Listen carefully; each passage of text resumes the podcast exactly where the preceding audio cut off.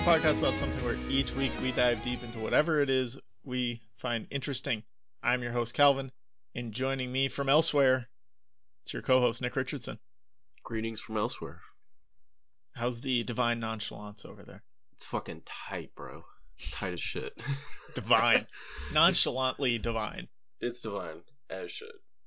So, we are taking time today for all of you who have not been inducted into the Jejune Institute, uh, which uh, we'll talk about in a minute, but the, the crux of it is the AMC show Dispatches from Elsewhere, led by Jason Segel, uh, was based on this real world, uh, let's call it a game, I guess. And uh, so we're going to kind of talk about what happened in the real world, what the point of that was, what happened in Dispatches from Elsewhere. Uh, there will be spoilers that I will try to like, that we will try to say before we go into spoilers from Dispatches from Elsewhere in case you want to watch it, because it is a super interesting show and it's a well done show. Um, and I encourage you that if you haven't seen it, to go watch it because it's a lot of fun to to get lost in. Um, and we're going to kind of compare the real world stuff to what happens in the show and kind of work our way through this game, If you can call it that. this experience, This trip. way of life. Yes. Um, but it's definitely interesting. So let's start out with what is the Jejune Institute? Um, that's J E J U N E, Jejune. Um, it's uh, the the way it's explained in itself is its attempt to socio socio re-engineer humanity through technological advancement. Uh, it's run by this guy Octavio, Octavio Coleman Esquire. He's a pimp. Weird weird guy, yeah. Mega uh, pimp. And uh, it, go ahead. I was gonna say he's got David Koresh vibes. Like hard. yeah, he's, he's got a lot of vibes. I don't know what to say about him. Um, but the best way to explain it is a mind bending phenomenon where 10,000 people became inducted without ever quite realizing what they had signed up for. That's a shitload of people. That is a lot of people. When you think about it, and we'll break it down for you exactly why 10,000 people is a lot of people when it comes down to this. But, I mean, 10,000 I- people is a lot of people period. anywhere. Yeah. It's more than a Trump rally. Oh, snap. Yeah, you'll have to cut that out probably. That's topical. We'll get fucking No, I'm firebombed. I don't care. Bring it. Uh, I always, I, I really like the tagline that they mention repeatedly, and it, they're purveyors of nonchalance. yes. I love that. exactly what they are. And they, on the other side of the coin, is the Elsewhere Public Works Agency. As you've heard, Nick is joining us from Elsewhere. Um, and they are the pioneers of the nonchalance movement and the mortal enemies of the Jejune Institute, led by none other than Commander 14. Very mysterious guy. Uh, no one really knows a lot about him. Great accent. Great accent. And you know their their purpose was to help unlock the divine nonchalance within humanity through creativity. So on one side you got the Jejune Institute looking uh, to advance through technology, and then the other side you got the Elsewhere Public Works Agency um, trying to use creativity to kind of advance. And these were real entities at one point within this game. Yeah, they're they're they're real entities in the sense that like they're. I guess they exist. I mean, that's let's get the basis of fact there. But well, okay, let's like let's explain what the game was. The the game because I, I think if if we try and do this without explaining that first, it's just going to be confusing. Uh, the game it was an alternate reality game, and basically it ran for over three years. Uh, like we said, over 10,000 players um, that got inducted into the game without really knowing it, and then kind of had to follow through different clues and paths and just all kinds of weird shit, which we'll talk about more later, to get through this game and get to the end. They're all kind of working towards a common goal to figure out what was going on. And that the main crux of it was who is Ava? She was at the center of all this uh, in in the real world. Uh, Yes. she, she has a dispatches from elsewhere counterpart named Carla, and it, who's more or less the same thing. Clara, sorry, Clara, not Carla. Is it Carla? Uh, I wrote Carla down actually. I thought it was think- Clara. I think it is Clara. Better look it up now. We really I- should know this. I wrote Carla down too, which is dumb. I but Clara is the first thing that came to mind. But it, I I thought the concept of this was super cool. Like uh, basically since I watched the show and and the documentary and this entity, you know, further research what I could find. I'm really interested in some alternate reality games. Those sound fucking sweet. Well, and it's it seems like it's a big phenomenon. Like I had never really heard of alternate reality games. It is Clara, just to clear that up. Dope. Uh, but I had never really heard of these alternate reality games. I had done like little scavenger hunts and stuff like that, but not like this massive scale. Ten thousand people participating over the course of three years, and it all ends in one place. And like the the way they did this one was absolutely crazy, and they went all out. Um, so when we say the Jejune Institute and the Elsewhere Public Works Society were real entities, they were only real within the scope of the game, and um, players kind of had to choose sides because they were, like I said, mortal enemies.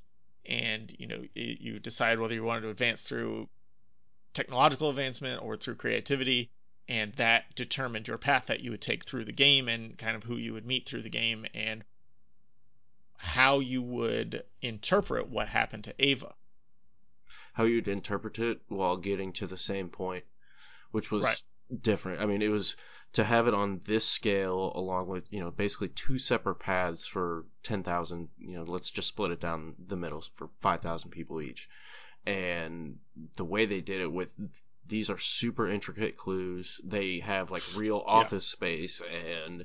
You know they're obviously hiring tons of people to associate with this game, and You think about how much money shit. this would cost. Oh my god, That's mil- insane. millions, and that's that's what makes it really fascinating as well because it basically their induction takes place in the financial district, which in San Francisco. So it's Right. something where that's obviously to have something like this go down in a place like that was really neat. Right. And so, like you said, it's in San Francisco. There was a documentary made in 2013. Uh, the game ran from 2008 to 2011, and the documentary came out in 2013. And uh, that kind of explained how the game worked and why. Um, you can check out the documentary. It doesn't answer a whole bunch of questions. Um, it- Not it's, I you know I was kind of going into it hoping to dive into the psyche of the game and what goes on in the gameplay, and it really felt like it was mostly ex participants talking about how confused they were the whole time. Just bewildered, confused, or And then every once in a while it would flash to the founder, and he'd just be like, "Well, we we wanted them to feel confused." That's like that was the okay. goal, but some of them didn't get it, man. Yeah. Uh, and we said there were ten thousand participants, but n- not those ten thousand didn't participate necessarily the whole time. Like you could just stop at any point if you wanted to. Yeah, imagine they track that by like each participant received like a letter, or I assume they all they were getting phone letter. calls, they were getting emails, they were getting all kinds yeah, of communications. all kinds of yeah, which is weird because they were basically geotagging them. I assume in some way, shape, or form. Tagging. And all these people's phones and shit back then. Oh well, I mean, God. yeah, 2008 there weren't really smartphones that were that weren't as pervasive as they are now. Um, there's not a lot on the internet about this particular instance. That I found maybe four or five articles, and all of them said pretty much the same thing. And I, I figured, especially after Dispatches from Elsewhere came out, I figured there'd be this boon in stuff out there, and a lot of we'd be able to research it a little deeper. And it was really hard to find a lot of this. So for me, most of what I'm going to talk about either comes from the documentary or um, I found a good New York Times article called Interested in the Jejune Institute, It's Too Late. Um, and then another article on medium.com called A Game Called the Jejune Institute, which was a blog by a person who participated and she just kind of runs through each step of the way. We're not going to get that deep into it, but it's it that's a better read, I would say, than watching the documentary. Yeah, I had a really hard time finding anything. It felt fake as shit. When I Mm-hmm. started looking stuff up, it felt like they were like we got duped again. Even the documentary feels like it's not like they're describing this thing that didn't actually happen. Like Or- it's all they're just- performance art, right? right. And they're acting like they never Mhm. said um. You know, they just they. It's like they were reading lines almost. Fucking odd, and it felt like they were all like set up. Like you said, all the articles said the same fucking thing, and pretty much every link took you to one of those articles. It was like someone set it up deliberately to throw you off the trail. And if you if you go to there's in those articles there's a few websites referenced. If you go to any of those websites now after the game's over, they'll just go to like a promo page for the documentary where you can find where to watch it and things like that. Um, so it it it does feel like almost this game maybe never actually happened. um, like Blair Witch Project. Yeah. But we are gonna go under the assumption that this game actually happened uh, the dispatches from elsewhere was a riff on that, not a riff on it, but they, they kind of took it one step further and explored specifically what characters in the game might think and feel as they're progressing through the game, which was a really cool way to do it. Uh, but we're not quite there yet. Not quite. I, I did want to say uh, I'm also pretty much going to be talking from the show, the documentary, yep. and I also found an article if you folks are interested on cardhouse.com um, slash where slash jejune jejune. Um, that's also a really good blog about someone else's experience through, I think, a separate aspect of the game. It would be funny if so. I didn't read that article and you didn't read my article. It would be funny that if we shared the articles back and forth, and they were the exact same article, just like posted in different people in different places by quote unquote different people few words. Then, then, I would really, yeah, then I would really think this whole thing's a setup just to get people like us completely duped. Dummies. Well, the whole time we're watching the documentary, I'm like, all right, I'm I'm starting to doubt the realness of this. Like, it just didn't feel real. And you look up stuff online and you can't find much. Uh, it's it's weird that something this large has so little footprint. Yeah, but at the same time, it's like that shit happens like on a bigger scale, and people never know. I mean, yeah, stuff like I guess, that is especially 2008 to 2011. You know, the people doing this, if they didn't bring a journal with them, they're they've either got to go home and write a blog right away. Which I mean, uh, 2008, a lot of people probably had blogs, but maybe they weren't doing that because they didn't know what they were into yet. They didn't know if they could share this information. You know, they just thought they got inducted into some secret society. They're not going to go share that right away. Right. Um. The the the lady in the one I read, she uh, worked for 2K Games and was aware of alternate reality gaming at the time. So that's why she kind of knew right away that that's what she was in. But a lot of these people that went into it, like they thought they were inducted into a secret society. The the, the person I read just found a flyer and was like, "Cool, right. I think I'll Which check is this how, out." I mean that they they found the the person I read found the same you know one of those flyers and responded to it the same way but but she kind of because she had worked with these types of games before she she knew what she was into once she got into it kind of thing. I see, i feel like that would take some of the fun out of it. Yeah. If if you know it's a game the whole time it definitely would. Let's go ava. Who is ava childhood in short it was fucked up a lot, yeah, of, lot of crazy news. things going on her uh her mom was kind of insane clearly part of the world of nonchalance um, and her mom had vanished slash died when Ava was a young girl, and Ava kind of became wild and troubled in her teenage years. Uh, one of the videotapes shared with the participants um, showed Ava undergoing mind experiments in the Jejune Institute. They were recording her dreams in a way that could make them reality. Uh, this is the Memories to Media platform that they advertised. And um, then one night, Ava vanished when her drunken friends scattered running from a cop car. And there was a homeless person who a lot of people thought harassed Ava and potentially kidnapped her. Um, also thought that this homeless person was in on the nonchalance movement. You know, nobody knows what was going on, but the whole game was this not a red herring, but the the trail was to follow Ava's disappearance, and then in dispatches from elsewhere, Clara's disappearance, who had kind of the same lifestyle. She joined up with a group of friends who did these kind of street art, street performance things, and try to beautify their neighborhood through creativity. And then one day, maybe she was kidnapped, maybe not, but she disappeared in the, in very much the same way. Yeah, I mean, it was con- it was concurrent between a lot of people in that they looked at Ava as a really special person, or at least in this framework, like she was hyper creative in the way she viewed the world was was unique. It was special, and she she preached, you know, going to elsewhere I guess Mhm. just you know escape her reality in the here or the there, and the way they explain it explain it's really interesting, or at least I liked it. Um, but yeah, I don't know. I just thought of in the in the documentary they have this dude that's like blacked out, and it's Yep. not obviously not his voice, and he's in a wheelchair, and he's the one who actually explains, you know, kind of breaks it down for you. But it, that just fucking took me out of it. It's weird. Yeah, he he's the hardcore, right? That they wouldn't show his face, and he got he was the one that got way too into it. Yeah, And fucked up.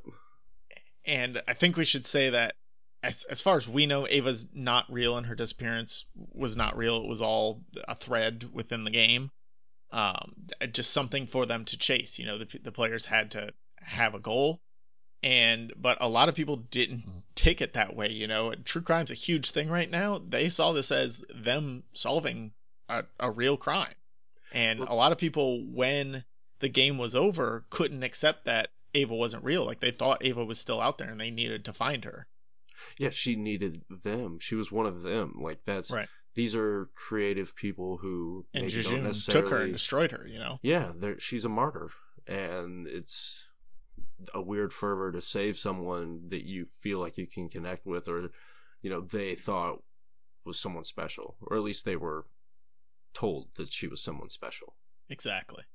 Um, and, you know, at the, through this game, I think a, a lot of people found themselves becoming more and more like her if they weren't already like her. And, you know, they, they found some of themselves in her and, and didn't want to lose themselves in the same way she was lost. Right.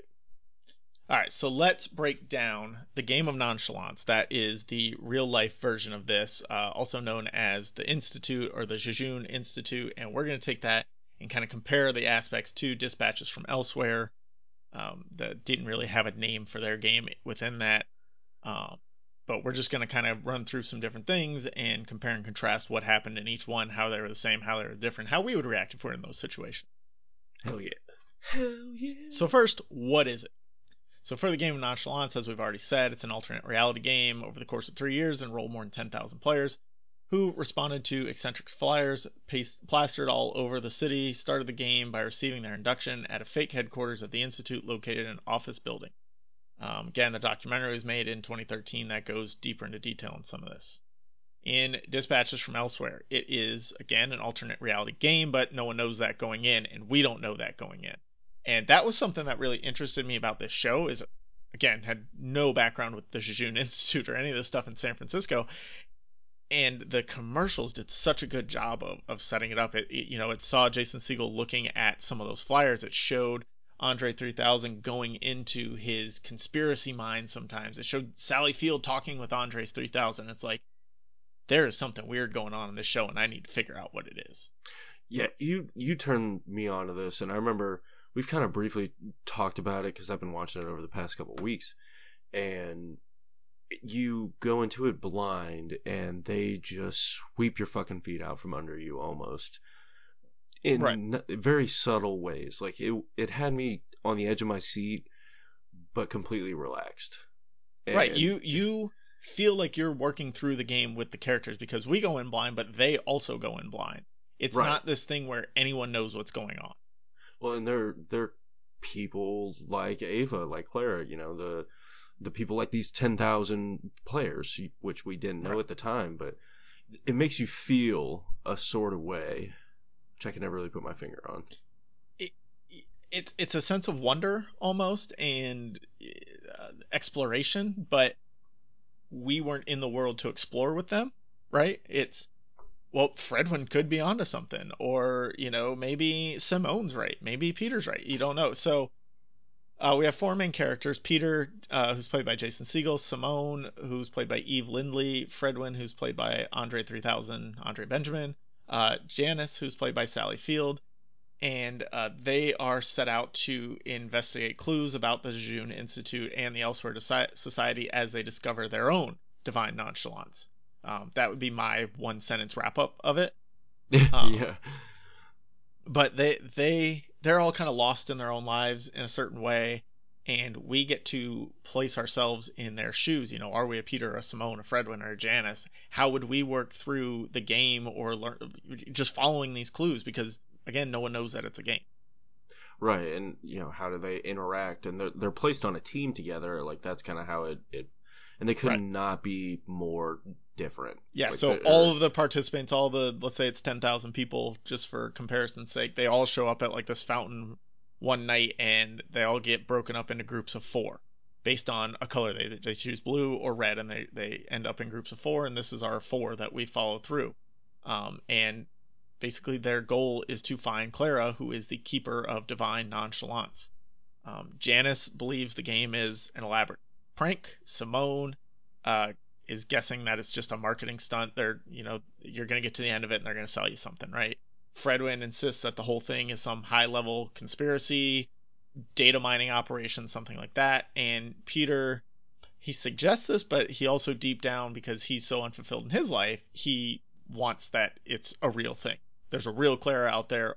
All the Jejune Institute is real. The Elsewhere Society is real, and they need to figure it out. he needs it to be real. Yeah, he needs it to be real more than it actually is real. That's a good way to put it. Poor Peter. Yeah, uh, Peter had a rough time with it. Yeah, Oh. super rough time. But let me say, the, they were all beautifully played by the respective yes, actors. the the casting was perfect. Fantastic. Which, just on the information that we've given so far, when you started episode one, who were you siding with most? Honestly, I was siding with Peter the most. Okay, so is that is that what you thought the end game was for the show? That it's all real, or is that who you would see yourself at? You would be that person if you were caught up in this game. I kind of saw a lot of myself in all four of them, but Yeah. Well, and that's think- by design, I think. yeah, but really with you, you just the way they frame it, you just identify with Peter. I mean, he fucking cries. so it's just like I.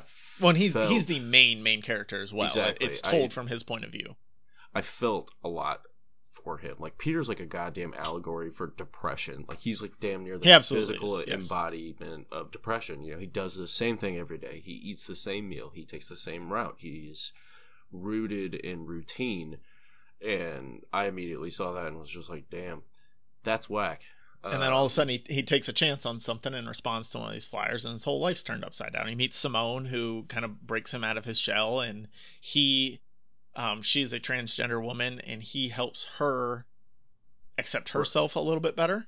yeah, Um, Janice is a lonely old woman uh, whose husband is on his deathbed and she has no one to confide in anymore. Fredwin is this conspiracy nut that you know, uh, tech guru kind of guy, tech genius. Thank you, and he, but he's also a conspiracy nut at the same time. Um, I. I think I saw myself siding with Peter the most. Like if I was in it, that's who I would want to be. I would want to be the one that thinks it's real. Um, but I deep would down also knowing it's probably fake. It's deep like, down, no, I, really- I, I, would- I'm probably really closer to Janice and being like, all right, this is all fake, but let's have fun with it. yeah, but on the surface, it's like I'd really like this to be real. Just I'm I interested. I don't, I don't want what, someone to be dead, but Yeah, you know what right. I mean. I don't think I would be full Simone where she like she knows in her heart that it's a marketing stunt, but she's so full of life that she's just gonna enjoy the hell out of it and pretend that that's not in the back of her mind. She's Uh, a, a closeted cynic. Right. And and so she she overdoes it in the exuberance for the game. She she wants to just go all in and do everything she can. And I, I think I'd be more Janice where it's like, okay, this is a prank. I'm not fully into like I know in my head that this isn't real, so like I'll I'll help you guys, but I'm not gonna like help help you guys, you know. I'll be a part of the team, but Right. I'm not gonna go further than that. But as far as what I thought the show was setting up, I thought in the beginning that Fredwin was right. And that was kind of the thread I wanted to follow the most is like, all right, how are they using this as a conspiracy? Like, I want to watch them unravel this vast conspiracy. And they kind of do, but it's also a conspiracy that they were led to unravel specifically. was fabricated for them, Right. you know, Correct. for entertainment purposes, And in the- reality and the show. the creator of the game in the show even kind of goes a step further and sees that they're going down that path and sees that they kind of need the game to be more than it is and goes above and beyond most participants get one story and she kind of creates a alternate alternate reality game for them to unravel their own way which was Yeah. I, I thought was kind of cool addition I thought it was pretty pretty cool too. It was she was the creator was excited by them, like their Exactly. interest. It, their it gave her more creativity. Like it took a certain level of creativity just to create the game and get people involved, and then watching them work together and solve the problems that she set up made her want to expand the game. She basically did like a uh, Magic the Gathering expansion pack for them. That's a good way to put it. Uh, so let's talk about the creators. For the game of Nonchalance, it was a Oakland-based artist named Jeff Hull, uh, and he wanted to give something, you know, some. He wanted people to take in the city more than they were. Uh, we'll, we'll get into that in a little bit, but that was kind of his thought. And then in Dispatches from Elsewhere, um, this is kind of a spoiler, but it's this woman named Lee who is also a personification of the Clara character.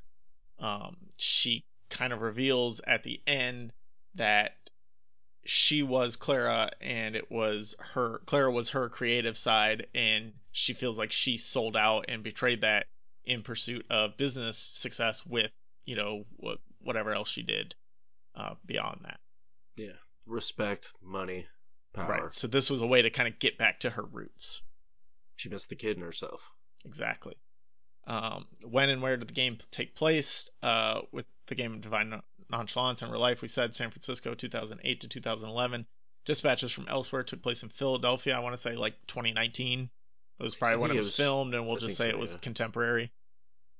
They they they all had their smartphones. They weren't trying to hide anything like that. They weren't trying to make it seem like it was older than it is. Uh, it, we'll say 2019. Some, some aspects felt very like retro. Yeah, and that, and that was by design because I read somewhere, I, I believe it was in that blog post that that that's how the actual Jejune Institute was set up. It was very retro 70s feeling whenever they were in these buildings that were set up to be part of the institute Mm, that they were using outdated technology to do new technological advancements. huh. Okay. So, um, why did they create the game? So for the institute, uh, the in the documentary, Jeff Hull he points out that he would visit this children's playground that it was either based on or he just said it felt like it was um, like Alice's trip into Wonderland, and it was this small space, but you could go through these kind of tunnels, and it would open up to these different spaces within the park. And so it, it made it feel huge because you could kind of go into these places within the smaller space and there was just so much to take in and notice and he wanted to make that exist on a larger scale. He he figured there's so much in the world that goes unnoticed. He wanted to see if he could make people notice the world for what it was. Stop and take it in. right. And and just explore things that you never explore. Like you walk past a building every single day on your way to work. In san francisco we don't know where i live you don't walk to work but i imagine there's some people in san francisco that walk to work or they take that little trolley thing or you know whatever and you walk past the same building every day and you don't even notice it so he was trying to make you notice those things Yeah, I thought that was. uh, It's a very. that's an interesting concept It's a it's a noble thing to do, I suppose. and it, it seemed like it was i mean uh, obviously the game was sprawling and immense and huge but for the participant it seemed like it was easy enough things to accomplish to to notice some of these things and to open was- yourself up to them Especially for like a, a more creative person who's willing to to take a dive off the deep end and Mhm. kind of open their mind to some strange shit. This was like perfect for them.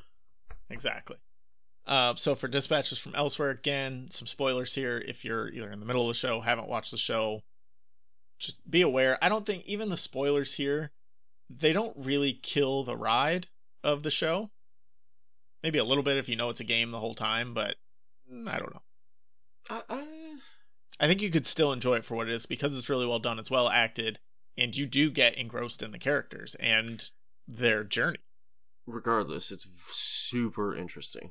And the the journey, it's a character driven journey. It's not necessarily okay. We have to find out what happens to Clara. It is that, but the characters have so much growth within this short period of time that it feels like that's that's why you're watching. That's why you're staying tuned. You want to see how these characters get to their conclusions, not necessarily just that they figure out what happens to Clara. Right. Uh, so brief spoilers here maybe. Uh, this the game was designed in, in dispatches from elsewhere uh, to help Lee connect with the creative side of herself. Um, she wanted to strengthen the idea of community being able to help solve your problems, and she wanted people to indulge in noticing the world around them and sharing that with their community, much like the real world example. And this is something that I picked up on. I don't necessarily know if it was a point made by the creators or if it was a point made by Jason Segel, who wrote most of the the uh, I don't know, it's not a screenplay, I guess, but he, he adaptation. Wrote, yeah, he wrote the adaptation. Uh, for this, it to me it was a social experiment to prove that the smallest decision, choosing a color, can lead you into a community that becomes just this echo chamber, and basically you can create an enemy out of almost thin air, and uh, with the right factors, you can be manipulated into believing anything and can continue to believe that no matter what. You know, their first task was to choose blue or red.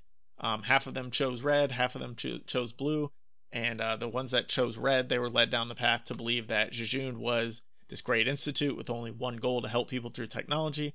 The other half chose blue, and they were led on a path that made them believe that Jejune was evil, and maybe they even killed someone. And then yeah, they had to go to war. Right, and so spoilers for the end of it uh, the two sides legitimately hated each other, and the whole thing was made up out of thin air. But they they hate each other. They're ready to go to war. There were protests and counter protests. One team had to steal something. The other team had to try and get it back. They were they almost had to kidnap the guy. Like they went so far to disassociate from each other just based on the simple decision of choosing a color. And I think that probably says a lot about our world right now. Uh, but th- through this process, they also learn that by working together, they could solve their problems. And in the end, the, they realized that if the two teams had worked together instead of being at each other's throats, they probably could have saved Clara. They they would have made it much further if if they brought their information together and used it to figure out what happened to Clara. They would have realized that Clara became the architect of this thing. Right. But because they only each had half the information, instead of trying to work together, they hated each other, and neither of them could solve the the ultimate riddle.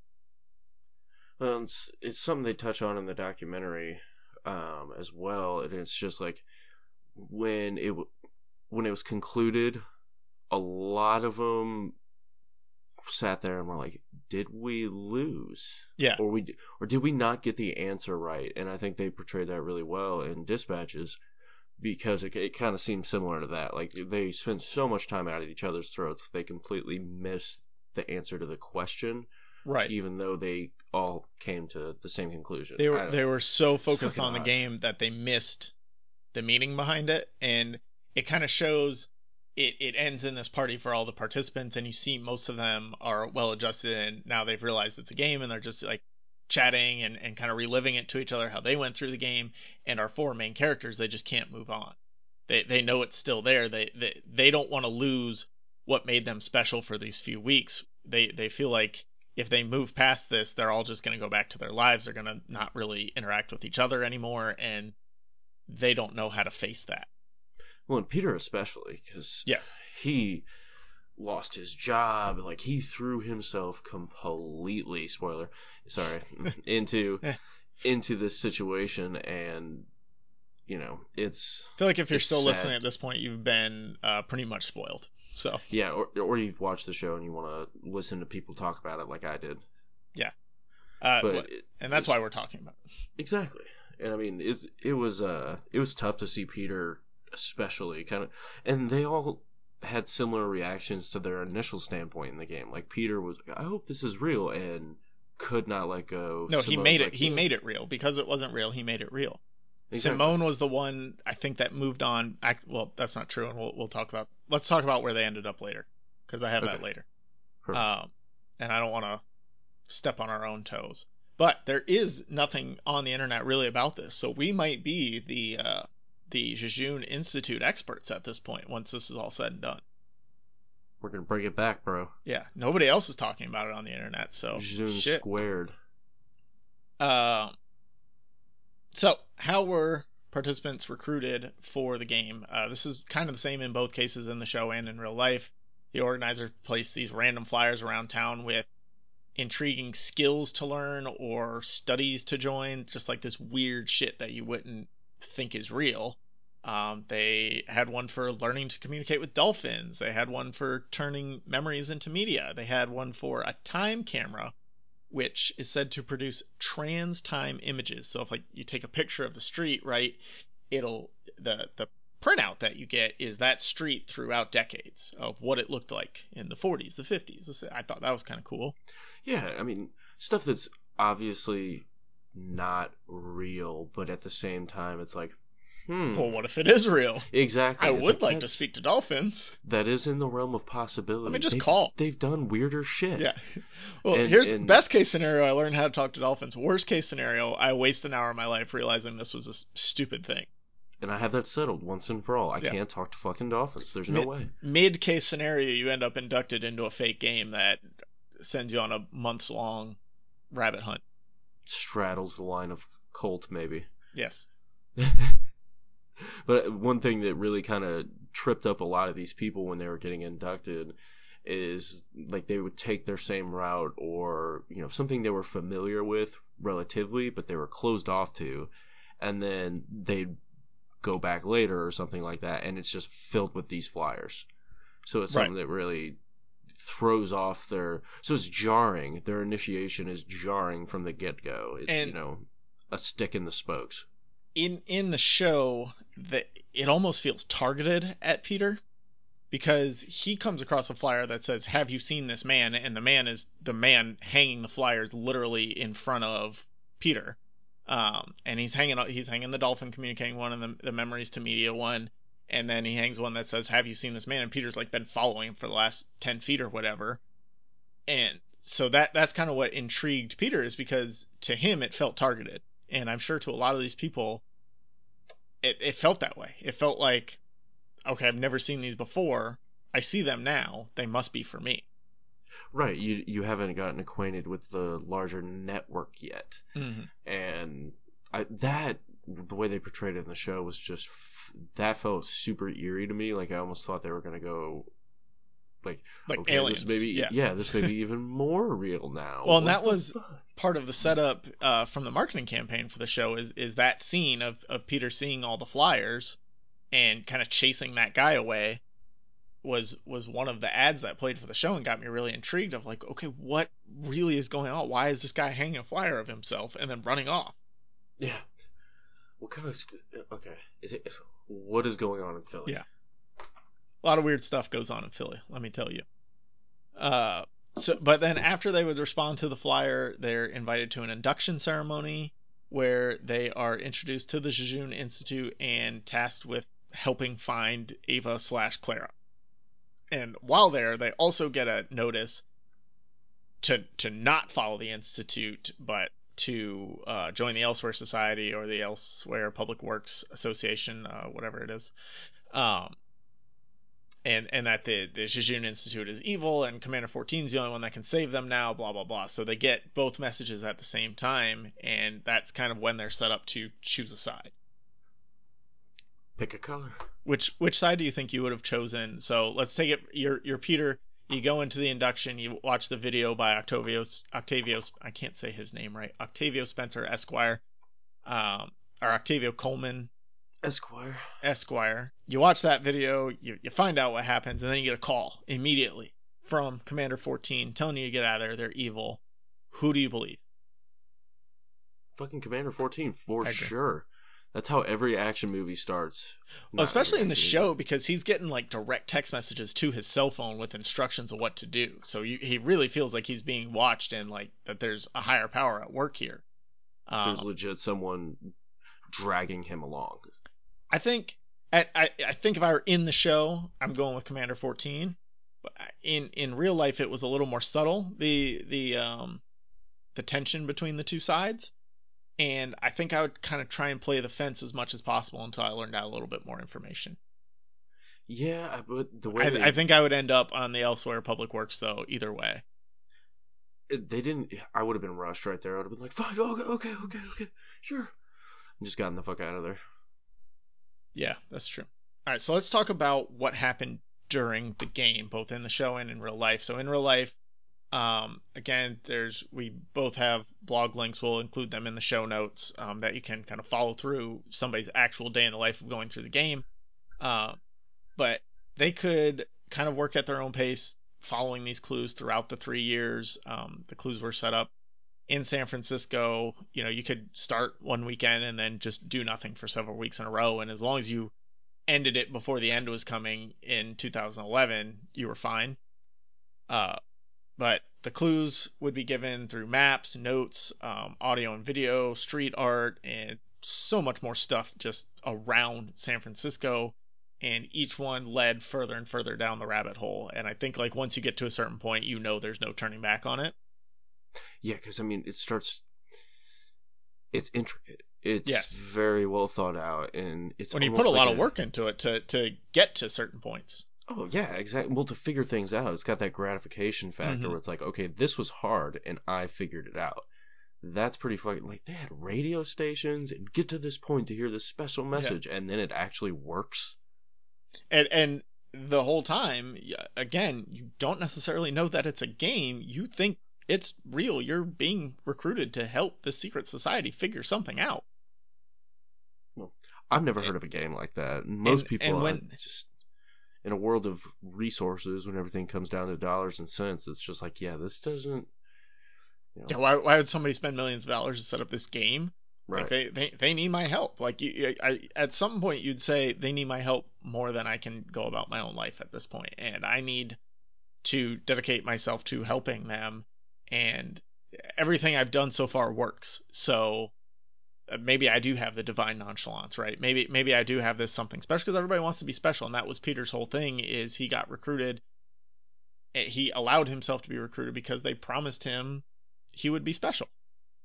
they told him he was special. Right. I mean, they're just like, you are special, guy. And he's like, cool, all right. So Tell the fi- I'm special. the final step in the game was to meet up with seven other random players and complete uh, several final tasks through working together with these strangers. They were kind of like trust exercises, and um, ju- like you'd have to say certain phrases, but you had to say your part, and then somebody else would say their part, and then you would have to say another, and then the third person would say something.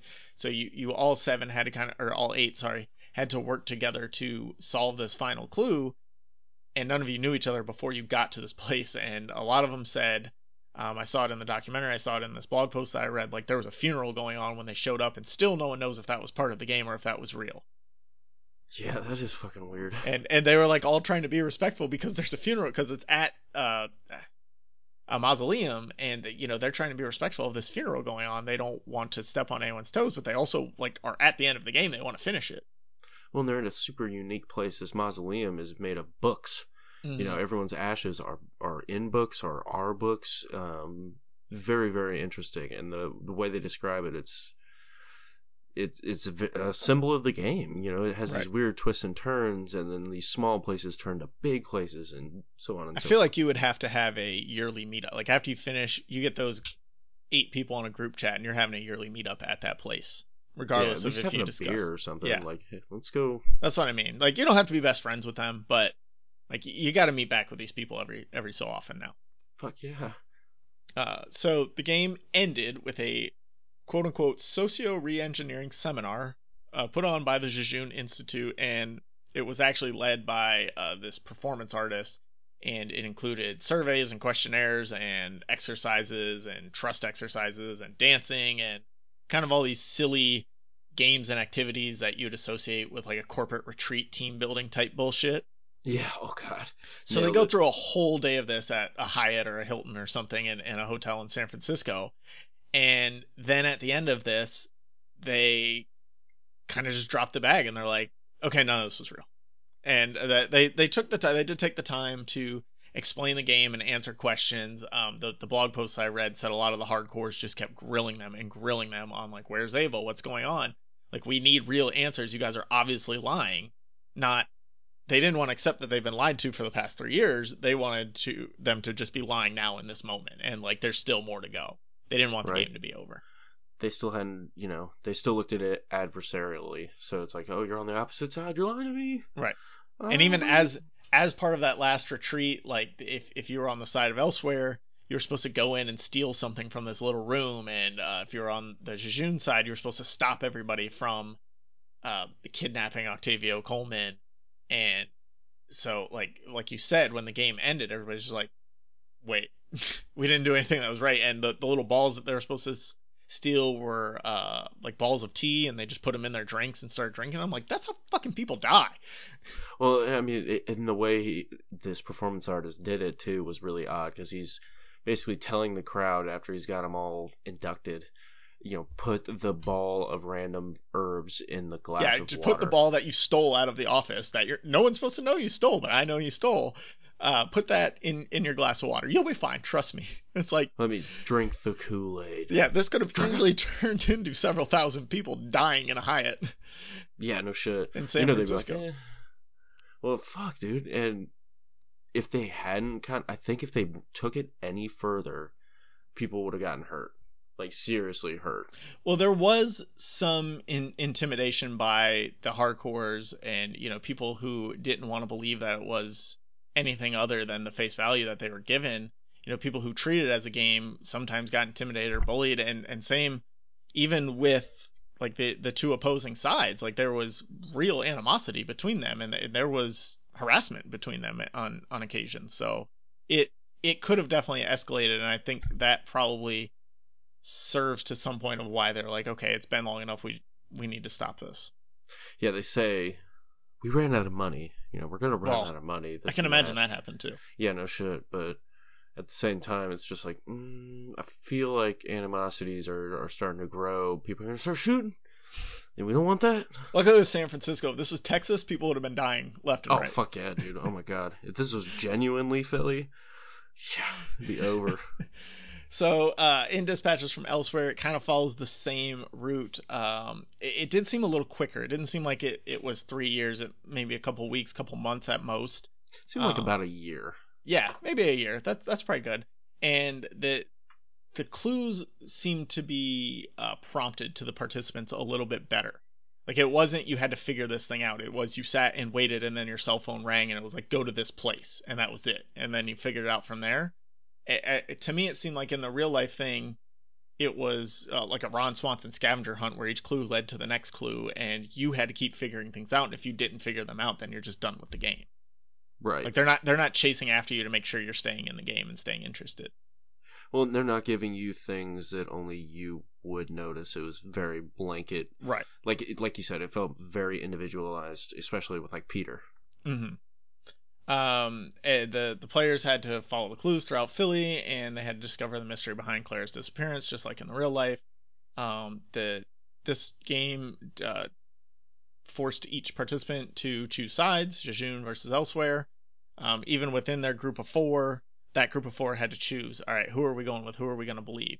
And it was I thought this was cool how they set it up. Is Fredwynn and Janice were sent on their first mission to kind of see how great Jejune was, right? And uh, Peter and Sydney were sent on the other side to see how great. Elsewhere is and to see what a piece of shit Octavio Coleman was and how terrible of an organization Jejune is. And so when they came back together, they already had uh, dissenting views and they had to figure out, all four of them, they had to make a choice of what they were going to do. Right, and at the same time, they all kind of they're like, well, we're a team, so we Right. got to stick in this together. Let's take a consensus. You know, the group Right. has has to have a consensus. I think this was a very unique group that uh, we chose to follow in that they were able to come to that consensus. I think a lot of groups, and, and I think that's part of what the show is trying to say, is a lot of groups would stop right there, and the, those two would go that way, and those two would go that way, and they're not a team of four anymore. Now they're two teams of two. Um, Exactly. so, and and that was part of Jason Segel's message is that your community can help you solve problems, not uh, if you break at every little disagreement, you're just going to go further and further away from your goals. So you, you need to rely on your the, the community that you have. Right. You know, don't. I mean, there's. you don't have to go it alone. Right. And I think we'll get more into Jason Segel's mind space at the end because that that's something almost completely separate from this, but within this. Right. Within this framework. Right. And then so spoilers, each side, uh, the Jejune side and the Elsewhere side, they work separately toward Claire's discovery, only to end up in the same place as you pointed out earlier. Half were there to protest and to, to stop whatever Jejune was doing. The other half was there to help Jejune accomplish their goal. Um, and after there was like a final in uh, Dispatches from Elsewhere, there was a show. It was supposed to be like this stage show that was put on, uh, which Peter ruined completely because he didn't want to give up on the game. Everybody else figured it out and like are trying to stop Peter, and he's like, "No, no, no, I gotta find Clara. I got it. Don't worry." This is real. Very uh, forgetting Sarah Marshall character, Jason Segel going up there. Yeah, and he's a. ju- I, I mean, I half expected someone to be like, "Show me your dick." No, that that happened in the uh, the final episode. Right. Uh, um, and so after after the final show, everyone's invited to a party to talk about what they experienced through the game, how they learned it, and just kind of be together. And and like they all survived this thing together, and now they want to revel in it, you know, Uh, which I thought was uh, kind of a cool thing. I agree. I thought Uh, that, that was it's better than an all day seminar where at the end it's like, oh, game's over, go home. yeah. Bye. Drink this they, tea first though. They yeah exactly from this fucking weird guru hang out under this hot ass parachute, touch each other, but I I thought it was great that they kind of developed lasting connections. Like it's it's almost what the game should have been, um, in regards to like connecting people with their community. But I don't think they. I think the running out of money thing kind of stopped them from yeah, actually I, achieving I that. think that was almost an unintended consequence of the real life game, uh, because in this this thing that I read, the woman says that you know she made some friends and she knows some of these people better than she knew lifelong friends that she met at the retreat or you know at that that final task, um, and she does keep in contact with some of them, so it it strengthened the community in a way, but I think that was more of an un, unintended consequence. I, I think the main uh, crux of it was to discover the city in a way you haven't seen it before. Look at the at least in real all life. around you. Yeah. In Dispatches from Elsewhere, it, in the game Clara, Clara created or Lee created, that was definitely a consequence was to involve yourself within community to help solve your problems, and that's very heavy in the final episode that focuses on Jason Segel. Yeah, big time. Um, so let's talk about some of the tasks that the players had to accomplish. Get got to dance with Sasquatch. That was super cool. When I first saw that, I was just like, "What the I was fuck like- is going on?" because it was like it was like Teen Wolf Sasquatch, right? It, it wasn't. it, it looked like yeah, a dude in a suit. Yeah, it, it was very weird, and and you were still. It was the second episode. You're still unsure, or it was the first episode, I think. Yeah, it was the first episode. Uh, you're still unsure if this was a game or if this was a real thing or if aliens were involved or what's going on. It's some high level conspiracy you don't know, and now here's Sasquatch just fucking jamming with a boombox. yeah, and you know, there's a payphone, and he's getting weird commands and shit. It was just, it was really Yeah. uncomfortable. and and those are both things that happen in the real life system as well. Uh, you know, you got to follow clues through these systems of tunnels and like houses that you don't know are there. Um, one thing was to join a protest against the institute or um, stop the protest, like counter protest at one point, um, depending on which side you picked. You could. Uh, th- th- this was my favorite part. I think was the when Peter and Sydney were chasing down the Elsewhere lead the first time they go into Clara's old home place, like her little home village uh, within Philly, and Fish they Town. they just Fishtown, thank you. They found all this cool street art that kind of told this story if you looked at it from the right angles and put things together perfectly. Like I thought that was really cool, and that was also part of not not quite that elaborate, but that was part of the San Francisco game as well. yeah, I thought that was really fucking neat too. The- it, it brought more realism to it. hmm The hardest, the, the thing that was hardest for me to watch was the in, in Dispatches from Elsewhere was the Memories to Media expo- uh, exhibition that they did with Janice. Dude, that was hard. It was very hard to watch, and that was the first time that we got to see behind the curtain. We met Lee in that episode. We didn't know she was the architect at that point. She was just like the uh, uh Fredwynn. Director. yeah, she Fredwynn suspected she was the director of this farcical show that Jejune was putting on for the benefit of the participants to get them to believe in what Jejune is doing. And I mean, she was, but she also wasn't. And it, we just get that peek behind the curtain and how they were manipulating her memories and her social media pages to show her these things that happened in her life that she thought were memories and to show the world and they like made her express her feelings in front of this huge crowd and it was it was very heartbreaking to watch. Sally Field did an amazing job though. She was fucking amazing this whole series, but and the way they portrayed it is her younger self is much more brash and stuff like that. So she's revealing aspects of herself that mm-hmm. she she is hidden behind you know layers, this facade almost, because she's it's very heavily she's, hinted at. She's almost sunken into her husband's life rather than because she wanted 100%. to. She wanted to be this great achiever when she was younger, and then all of a sudden she's sunken into her husband's life, and not not in a bad way, in a way that she's happy and she has children and it, her she feels somewhat fulfilled, but she's also let go of that part of herself, and she's almost after that experience she's haunted by the ghost of her past self, trying to get her back to that. Yeah, she you know she has a want to uh she's almost like a bad girl. Like she a little bit. it kind of implied that she hooked up with other chicks and she was did some questionable things. Yeah. But i you know and having her just belt this out in front of a bunch of strangers and the way they manipulated it to make sure it was her and she manipulated them too i don't know it's so fucking confusing yeah. at times uh, every so let's talk about the participants because every character in Dispatches from Elsewhere perfectly played. Um, the actors all do an amazing job, um, and it's the main focus of Dispatches from Elsewhere is who are the participants and how do they react. You've got Fredwynn, who's the guy that takes it too far, and um, you know he took it so seriously thinking it's this data mining conspiracy and he can't let it go. He dips into some coma, oh, like thought coma almost. His his uh, what does he call it? Uh, like it's blank space or something like that. It's it's almost like the sunken space. place. Yeah, it's almost like the sunken place in Get Out, where he can yes. just escape to and basically remember everything because of he blocks everything else out and he gets almost stuck there.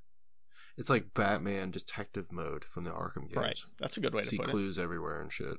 And then in real life, uh, you pointed out in the documentary, there's this guy that's all shaded, and uh, he, he, was the the main hardcore who just would never let the game stop. And he was the one he was harassing other people on the other side, harassing people who didn't want to take it too seriously, and a lot of people had issues with him.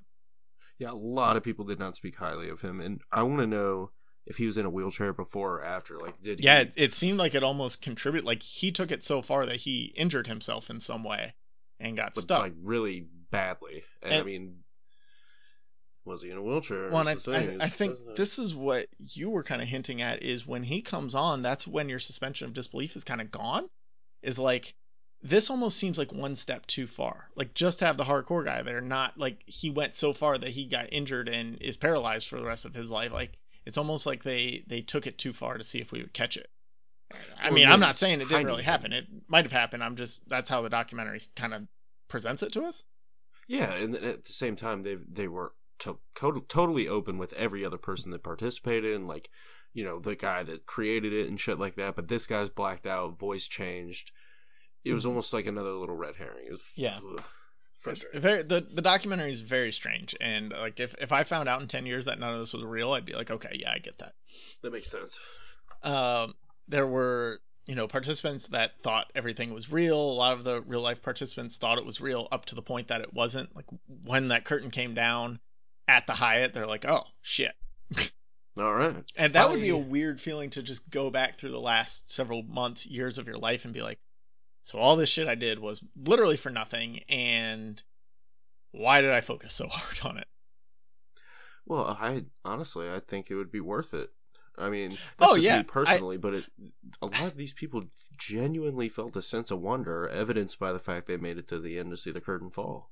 I agree with that, and and I think looking back on it a week down the road after you after you find out what's going on, you would see it like that. You would see, well, it really did open my eyes to a lot of things, but I think right at that moment you're just like, well, fuck, that was a waste of time, right? And Yeah, probably. I think the people who had some skepticism the whole time, and when the curtain finally fell, I think they would still have that feeling right away of like, I knew it was fake, but it was fun to go through. Um, it was a, it was this experience that I have now for the rest of my life. It would just, it, it would be be a gu- huge gut punch. And we see that Oh, with Peter. Peter's the quintessential example of this. Of he gets punched in the gut with it's not real, and instead of accepting that, he goes up on stage, tears the whole thing down, and, and tries to tell everyone they're being lied to or something.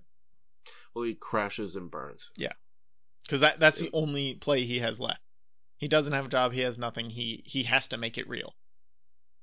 I mean that he that's Peter now. Mhm. It's he's completely you know he was this blank canvas, just white blank canvas hanging out in the store, and then someone finally picked him up and took him home, did a little doodle, but didn't quite finish it, and he wants to Mhm. be finished. God damn it!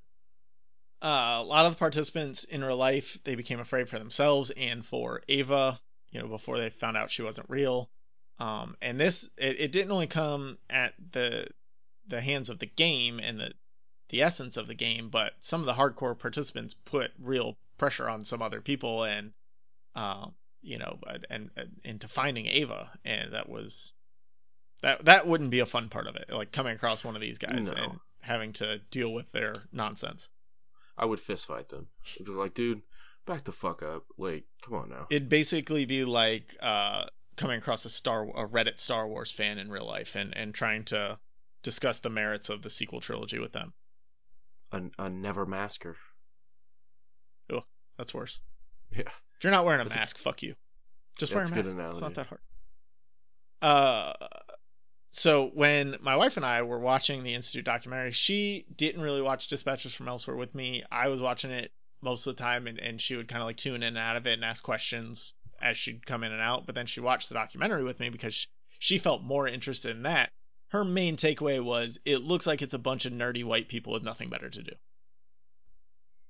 I think your your wife sounds cool.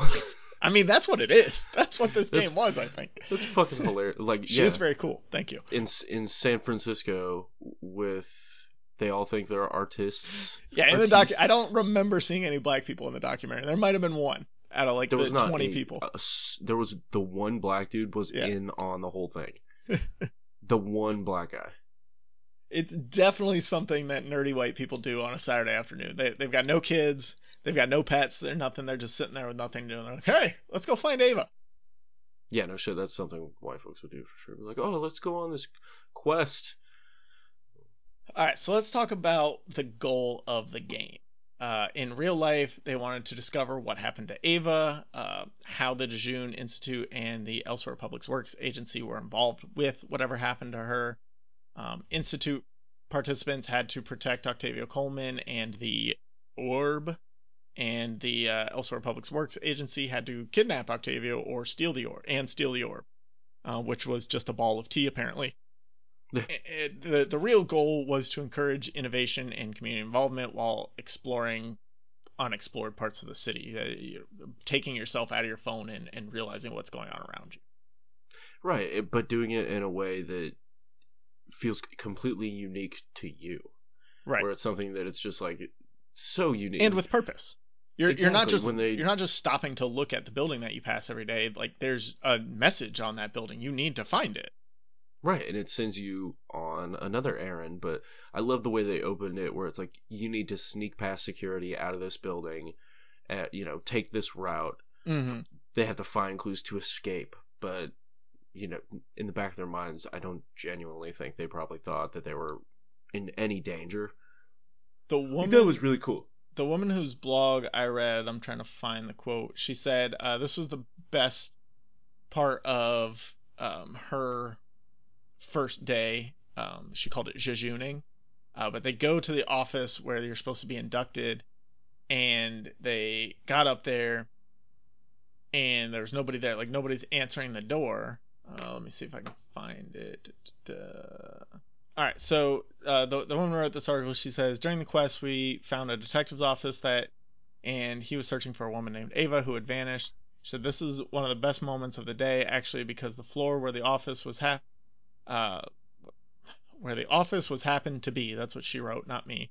I happened to be closed the Saturday we were trying to go, and so while we were looking for a way to go up the elevator, a gal in the shop near us yelled, "There's no detective up there. It doesn't exist. I don't know why you people keep looking for that office." so like this woman in the shop next door is just completely sick of this shit already. Day one, baby. Obviously, they didn't pay her off well enough yet. Or did they? Ooh. You know, saying that a hundred times, you'd be like, "Oh, "Fuck it."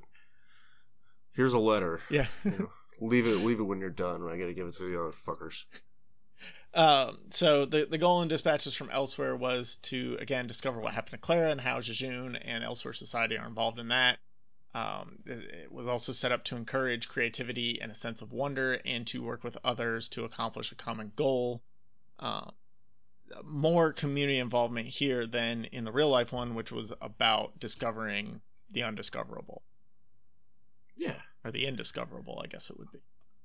How do you think the creators feel about the game after it was complete? And maybe it was mentioned in the documentary, but I don't really remember it. If they felt it was successful or not. I don't think that. I think they felt it was unfinished. Mhm. Um, just I think they was they thought it was successful in the sense they set out what they set out to do, which was I think they opened you people know, up. Like they, I, They definitely opened people up, and I mean Eva was real to this, the creator of you know the original game, uh, and I think he honored her memory and the way he saw fit. But they, you know, the guru dude and the guy who created it both said the same thing. Like we ran out of money and we need to bring it to a conclusion this year. Like it needs to end. But I don't think they genuinely wanted to. No, know? and it- and it I'm seems sure like- they enjoy the shit. Yeah, I, I feel like you could, if if this was as successful as you wanted it to be, I feel like you could raise money again off the back of it and and start a new instance of it. And I didn't see anything of that happening. Um, and now after this adaptation's been made, and uh, you know it was it was a good show. It has good reviews, good ratings.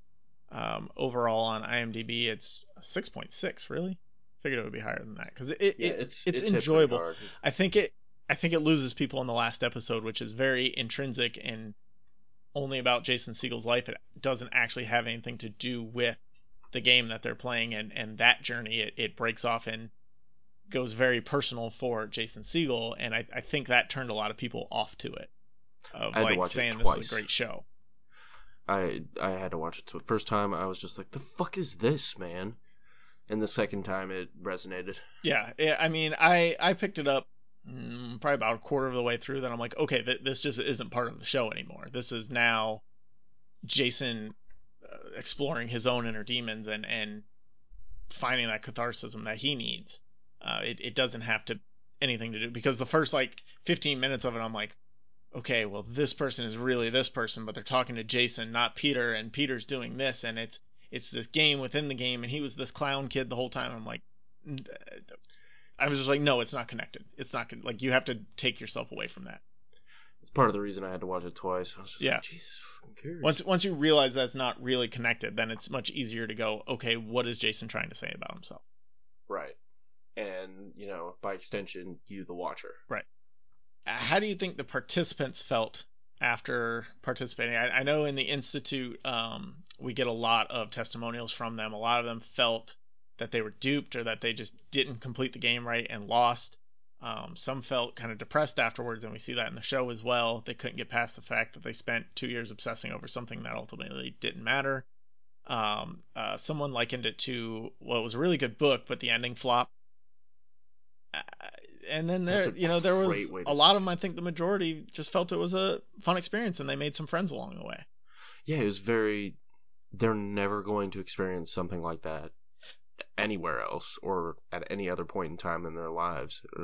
I think a lot of people kind of learned something from it, which was live in the goddamn moment. Like, recognize what you just finished, whether you, you know, liked it or didn't, whether it's real or not, and move on from there. yeah, let's let's focus on the book was good, but the ending flopped because I I think that's important because the ending was stupid of the real life game. They brought everybody for a, a corporate team building seminar in a hotel conference room and then you know pulled the curtain down on them. I, I think people would have been able to accept it more if they went somewhere fun, like uh, or just not even fun, just not a They hotel conference room. Like a hotel conference room is one of the worst places to be for anything. Um, It's like getting a- that, you know, cold cup of coffee at the gas station. yeah. Well, on a 12 hour drive. It's just not the place you wanna be ever. and No. and then to go through a full day of this stuff to have the curtain fall. But like if you if they bring you to like a public park and are just like the game's not real. Uh, this was all a social experiment. You guys did wonderfully. Uh, Eva's not real. Don't worry about going after her. Does anyone have any questions like answer the question? Did just that last part where they explain the game and answer questions and they're like you're free to have the rest of your day we got a barbecue going over here Yeah, I was we going got to this say, we got sandwiches. and and I think the show did a good job of that. Like they were they were trying to put on this this stage show, which looked like it wouldn't have been very long. Um, it definitely wasn't a corporate retreat. It was just you know they were gonna act out what happened to Clara as we saw through these flashbacks. Uh, they were gonna react that out, and then they threw a party. Like that's a much better ending. And I think if that was the ending in real life, people would have been more accepting of it. You wouldn't have felt like you wasted two years. You would have been okay. I was duped, but I had fun, and we got to have a cool party at the end. yeah, and fuck, these are some good ribs. Mhm. So, I mean, I'm there for that. I, I agree. I think that would have been much better. It felt much more like a party. It, they they just they had no money left. I bet you they probably would have, but they're like, listen, dude, I'll pay you five hundred bucks. Hotel conference rooms are fucking expensive, or more expensive than they should be. Plus, they had to hire it this was- performance artist guy. Like, I don't know. I think there's a better way you could have done it and ended it. Make a, do a barbecue. Have Ron Right. go get Tom, and you know, butcher some shit and have a good time. Right. And you're in a if you're in a big public space, like they doesn't cost anything. Well, People want to stay, they can stay. If they want to go play just- frisbee, they can go play frisbee. Nice They scuba, got bro. sun. They don't feel trapped. Yeah. I, I think they, they could have ended it a better way than they did, but I, I think a lot of participants uh, probably felt not necessarily accomplishment, but they, they got something out of it. They had a fun time. Definitely. Um, dispatches from elsewhere. Uh, the the main characters, most of them had a hard time moving on, and again, these are going to be spoilers. Um, I kind of went through each one and uh, kind of tried to analyze what they were feeling at the end. Fredwynn, he wouldn't let it go and drove himself crazy over it. He still thought it was this data mining conspiracy, even though they they shut everything down. They said it was nothing. He still thinks, well, they they needed our information for something. Why did they recruit us? Um, and he eventually drives himself crazy, and the the other three have to go kind of save him from that. Yeah, he damn near goes like catatonic. Mm-hmm. He's stuck in his little investigative state. Right, and then you go to Sydney, who she became Simone. huh? Simone. Simone. I think I've been calling her Sydney this whole time. I've said Simone every time after it. I don't Have think you? you? hear me. No, I haven't I, heard you. I just mumbled it into the mic probably. Like, All right, Simone. Sorry, I'll go back Sorry, and I, fix did, it. I didn't mean to yell. I feel like a fucking no, asshole. no that's good. I've been I'm the asshole because I've been calling her the wrong name this whole time. Uh, Simone, who uh, she kind of became at peace with herself uh, to an extent, but she missed the excitement of the game. It, it gave her a sense of purpose. It gave her something to do. It gave her people that accepted her for who she was, uh, because she was still struggling with finding that in her real life. She had, as far as I could tell, she had just recently transitioned. it seemed very Mm-hmm. recent or or uh, it seemed like the everything was there except for the physical embodiment till recently Right. Like, the it seemed like the physical change was pretty recent Right. Yes. but you know the every other aspect was natural because she you know hangs out with her grandma or something and that was seemed very natural and she seemed very comfortable with it but it was almost like she missed everybody else like she she found something with herself like she achieved some sort of thing but without everybody else it just wasn't as good Well, yeah, and she found that these these three people accepted her for who she was, no questions asked, no because that's in in and I can't speak for transgender people. I'm not a transgender person, but I would assume and if you are a transgender person and want to correct me, please feel free to do so. I would assume that every time you meet a new person, you are you have constant anxiety over what they're thinking of you. Will they accept you? Do they know you're transgender? Do they care that you're transgender? And you have a million thoughts flying through your head. And none of that happened with these three people. They were just Yeah, running the boom into the game and ready to hit the ground running. They didn't even bother to, to think what was going on with her, which is the point of acceptance that people want is you you don't have to point out how I'm different. I'm not different. I'm one of you. We're all in this together. Um, Yeah, so she found that, and then and she she realized she could have that, and she was okay at that point with with her own personal life. But the the game brought the excitement to her life. There was nothing that excited her in her life like the game did. She was very similar to Peter in that regard. Right. Uh, Peter again just could not get past the game, um, and this was more because of what he lost in no longer he wasn't able to spend time with his new friends anymore. He he wanted the game to be real and to keep going, so he had an excuse to keep spending time with these people. Yeah, to continue to be spontaneous and you know experience. Right, because that wasn't his and- lifestyle. Yeah, he just he couldn't force himself out of his comfort zone. He needed the cattle prod. Exactly. Um, and then you have Janice, who she was the one who adjusted best after the game was over. She actually kind of got back to her original self. Um, she wanted to be more outgoing. Um, she started taking college courses. She be- started becoming more productive. Her husband died within the the span of the game at some point, and um, she became who she wanted to be again. And the game helped her get there. And it, it, that's kind of why I like the show is because it it it showed positive outcomes and negative outcomes of how this game affected people. It wasn't just like, well, everybody was shit afterwards. Yeah, it just and then it was over. Yeah. Um, all right, so here's the important question: Would you participate in a game like this? I think I probably already know the answer. Hundred fucking percent, like hundred and fifty percent. I would pay to be in a game like this. Would you make it all the way to the end if it lasted three years? Hell no. My daughter would be almost. She'd be four and a half if, like, say I I went and started this game tomorrow, and if I, if I was well, I don't think the people say- who were in the game were active for three years. right, I mean, if I could devote. I think a lot of people like it- dropped off for a while, and then the ending was coming, and they and they all of a sudden got renewed interest in it because they got this message that the ending was coming. That'd probably be something I would do, honestly, because it's, I don't know. If I didn't have like a wife and a daughter, I would be probably really into it. Like I'd probably follow every step of the way. Right. But alas, I I would go one of two ways. I, I would definitely be into it no matter what. I would show up first day ready to go. But there's also a really good chance that I would give up after the first day. I'd just be like, fuck it.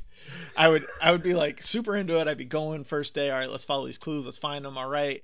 And then when I got to the end of the first day and I'm like, wait, all right, it's fucking nine o'clock. We got another clue. Who knows how long it's gonna take us to find this? Let's just get back at it next weekend. I there's a really good chance I wouldn't show back up next weekend. right? It's like they didn't even feed me. Yeah. It's fucking bullshit. Um, if if I somehow made it past that hump, I made it through the first day, I went back a second weekend, third weekend. All right, I'm into it. I would definitely get obsessive over it. Not quite Fredwynn obsessive, but maybe like Peter obsessive. Um, I, where I I would eschew a lot of things in my normal life to focus on what's going on in the game. Yeah, I mean, I definitely like wouldn't quit my job or anything, but I, if I didn't have anything else, I would not on, be trying very hard at my job for quite some time. Yeah, if I could avoid. Yeah, I'd be getting the bare on the game, minimum done there. at work while letting my mind wander into what's going on with the game. letting my mind wander to elsewhere. Ooh, nice. Dang, It's tagline for this episode. love it. We don't really do like taglines for episodes, so 'Cause we're not losers. Well, okay. Uh, so all right, you said you would participate if if it was this game specifically. Which flyer ad would get you to pull the tab and call the number? Uh, shit. Um, honestly, the the talking to dolphins one was super interesting. I would think that's too fake. I don't think that would ever get me. I'd just be like, nah, this is just somebody fucking with me. But for real though, dolphins, porpoises, dolphins are super smart. I Like, know they are, but like I I just I don't think it would be real. they have they have their own way of communicating. Like they have a language, man. Oh, so I know. it's something where they'd be my sea buddies. Be like, hey, I mean, that would be a cool thing if it were real, but I would have a hard time believing that that flyer's real. I would teach them the English language, and I'd say, get me that treasure. Go get me some of this treasure, and I will give you all the fish you could ever want. So long and thanks for all the fish. So long, goodbye. Uh, I think for me it would be the memories to media flyer. Um, I just think that would be a really cool thing to experience to actually le- actually relive your memories to to see what you did in the past, and I think it would also solve a ton of arguments between me and my wife because like we're constantly like she thinks she said something and she didn't say that thing, and I think she didn't say that thing but she did, and it's like okay, we we have no idea. We're just waiting for uh our five year old to get a little bit more coherent of what we're saying, and then she can settle the arguments for us. But I mean, media Well, memories to media would would do that for us. We'd be like, nope, just plug the thing into your ear. Here we go. Nope, you didn't know, say it. I would really enjoy that, but I would get lost in it. Oh, absolutely. I mean, I've lost some people in my life. I'd probably be like, I really would like to have a conversation with them. Yeah, I don't know how many Janice does memories I would actually want to relive, but I there there definitely it, be you some know- ways to get lost. Is it optional? Like, what what memory can you? Yeah, can I ch- is it pick and choose? Can I go like, all right, I want to go to this day in 2004 and see what I was doing. I want to go to you know this day where I had twelve tackles and three sacks and I was fucking killing it. That's, that'd be cool.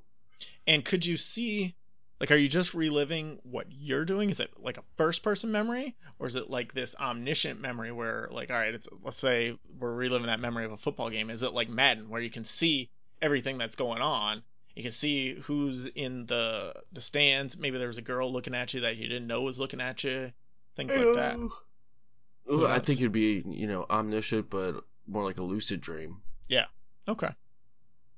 That'd be sweet. Now let's talk about Jason Segel and what he got out of making Dispatches from Elsewhere, what it meant to him, what he was looking to get at, because this is what the final episode of Dispatches from Elsewhere is all about. It, like we said, it's not actually connected to the first nine episodes. Like if you get to the end of episode nine, that's the end of the show. But episode Yeah. ten is just a level for Jason Segel to explore himself and explore what he needed to get out of it. What did what did you feel he got out of it? Or like how did you feel about that episode? Uh, like I said, I watched it twice. The first time I thought it was narcissistic as fuck. That's what my like, wife really, came dude? away thinking of it, but she also didn't watch the whole show leading up to it. And she didn't watch most of that episode either. Well, here's the key thing: is I went in and out, and I know I missed you know bits and pieces Right. of it because I was just I was busy that day, and then I sat down and rewatched it again uh, later at night. You know, after my daughter went to sleep and I had some quiet and I could focus on it.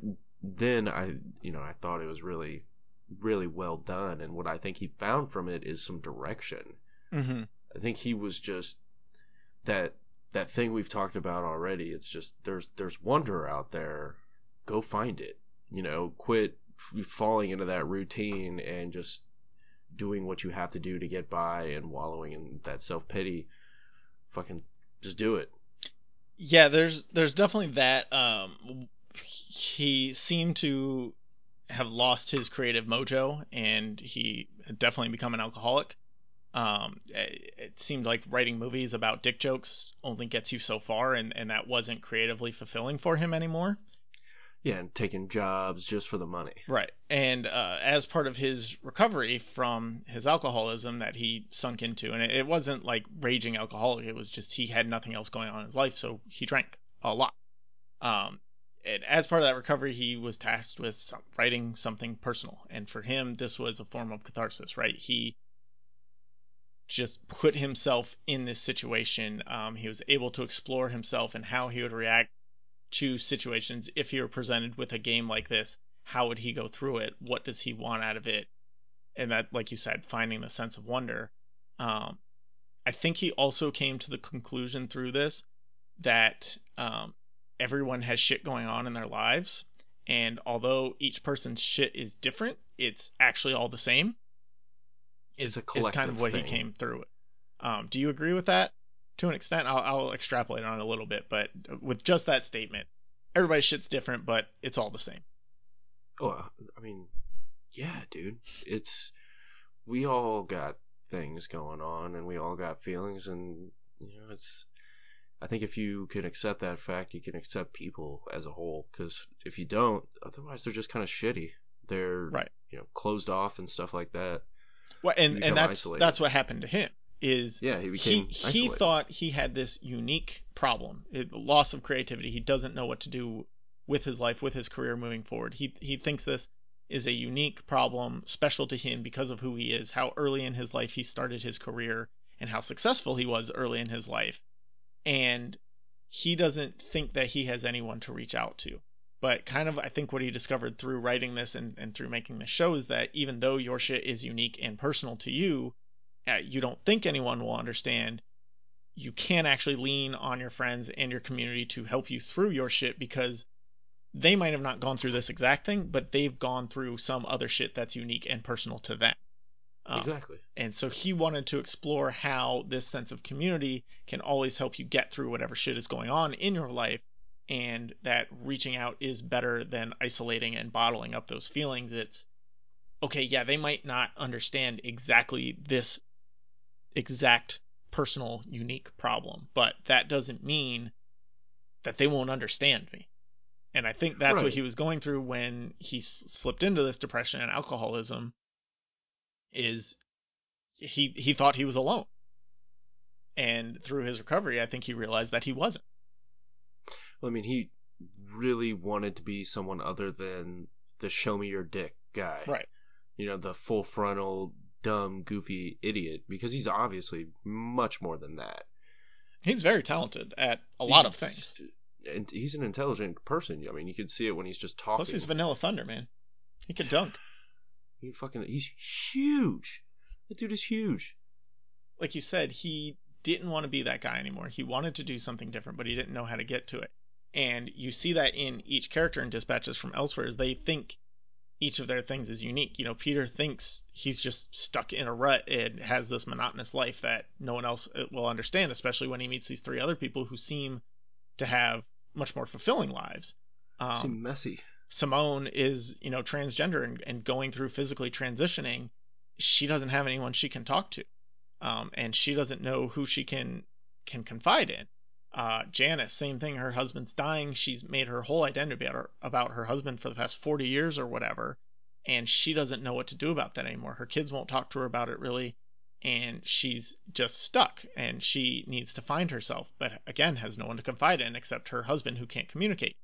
And then Fredwynn is a super genius who can't deal with anything without thinking it's this huge thing. And they all find through their journey through this that they can each help each other even though they don't know specifically what's going on. And so I, I think he did a really good job of portraying that and showing that you can work through your shit even though somebody might not know exactly what you're going through. But just a sense of community helps you get through it anyways. I couldn't agree more. Thank you. That's all. That's all, folks. I'm a genius. Um, you got anything else? I don't think so. If anyone knows of any alternate reality games that we can get involved in, please let us know. Hit us on Twitter at APA something at alone underscore podcast. Please do. That'll be a lot of fun. If you've seen dispatches from elsewhere and disagree with any of the points that we've made, or were either a part of the Jejune Institute game in some form or fashion, or watch the Institute and know more about it than we do, please let us know. We are here for comments. Like we said, we watched this documentary, we watched this show, we read a few articles on the internet that are there. There's not many, and we did the best we could. But I'm sure there's more information out there, and we would love to hear it because this is still super interesting, and it's always kind of like in the back of my mind ever since I watched the show and the documentary of like, damn, what what were people doing like that? They just went and wasted all these weekends playing this game, Yeah, it, or spent I, all these weekends, I should say, not wasted. Well, devoted all this time, Yeah. money, and effort. Um, so if you know more about it, please let us know. If you want to discuss the merits of dispatches from elsewhere or what Jason Segel was feeling, let us know. We're here for it. Um, thanks for listening. All the music for podcasts about something is provided by those cats. You gotta. Stay classic.